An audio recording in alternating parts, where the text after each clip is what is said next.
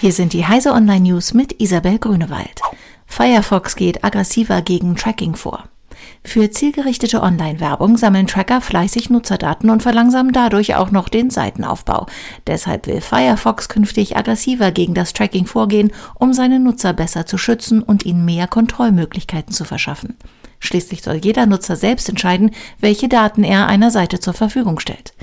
Die neuen Funktionen testet Mozilla bereits, ehe sie im Laufe des Jahres fester Bestandteil von Firefox werden.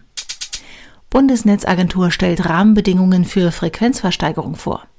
Die Bundesnetzagentur hat konkrete Bedingungen für die 2019 geplante Versteigerung der begehrten 5G-Mobilfunkfrequenzen vorgelegt.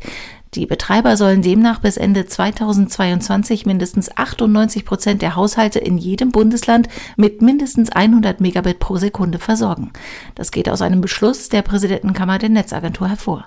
Kleinere Mobilfunkanbieter ohne eigenes Netz dürften es schwer haben, denn National Roaming wird ausgeschlossen. Kein Konsens über den Umgang mit Killerrobotern. Die Weltgemeinschaft streitet in Genf weiter über den Umgang mit tödlichen autonomen Waffen, sogenannten Killerrobotern. Bei den Verhandlungen der mehr als 70 Regierungsvertreter zeichnete sich vor Abschluss der Tagung am Freitag zunächst kein Konsens ab. Es geht darum, ob ein völkerrechtlich verbindlicher Vertrag nötig ist, um einen rechtlichen Rahmen für Herstellung oder Einsatz solcher Waffensysteme zu schaffen.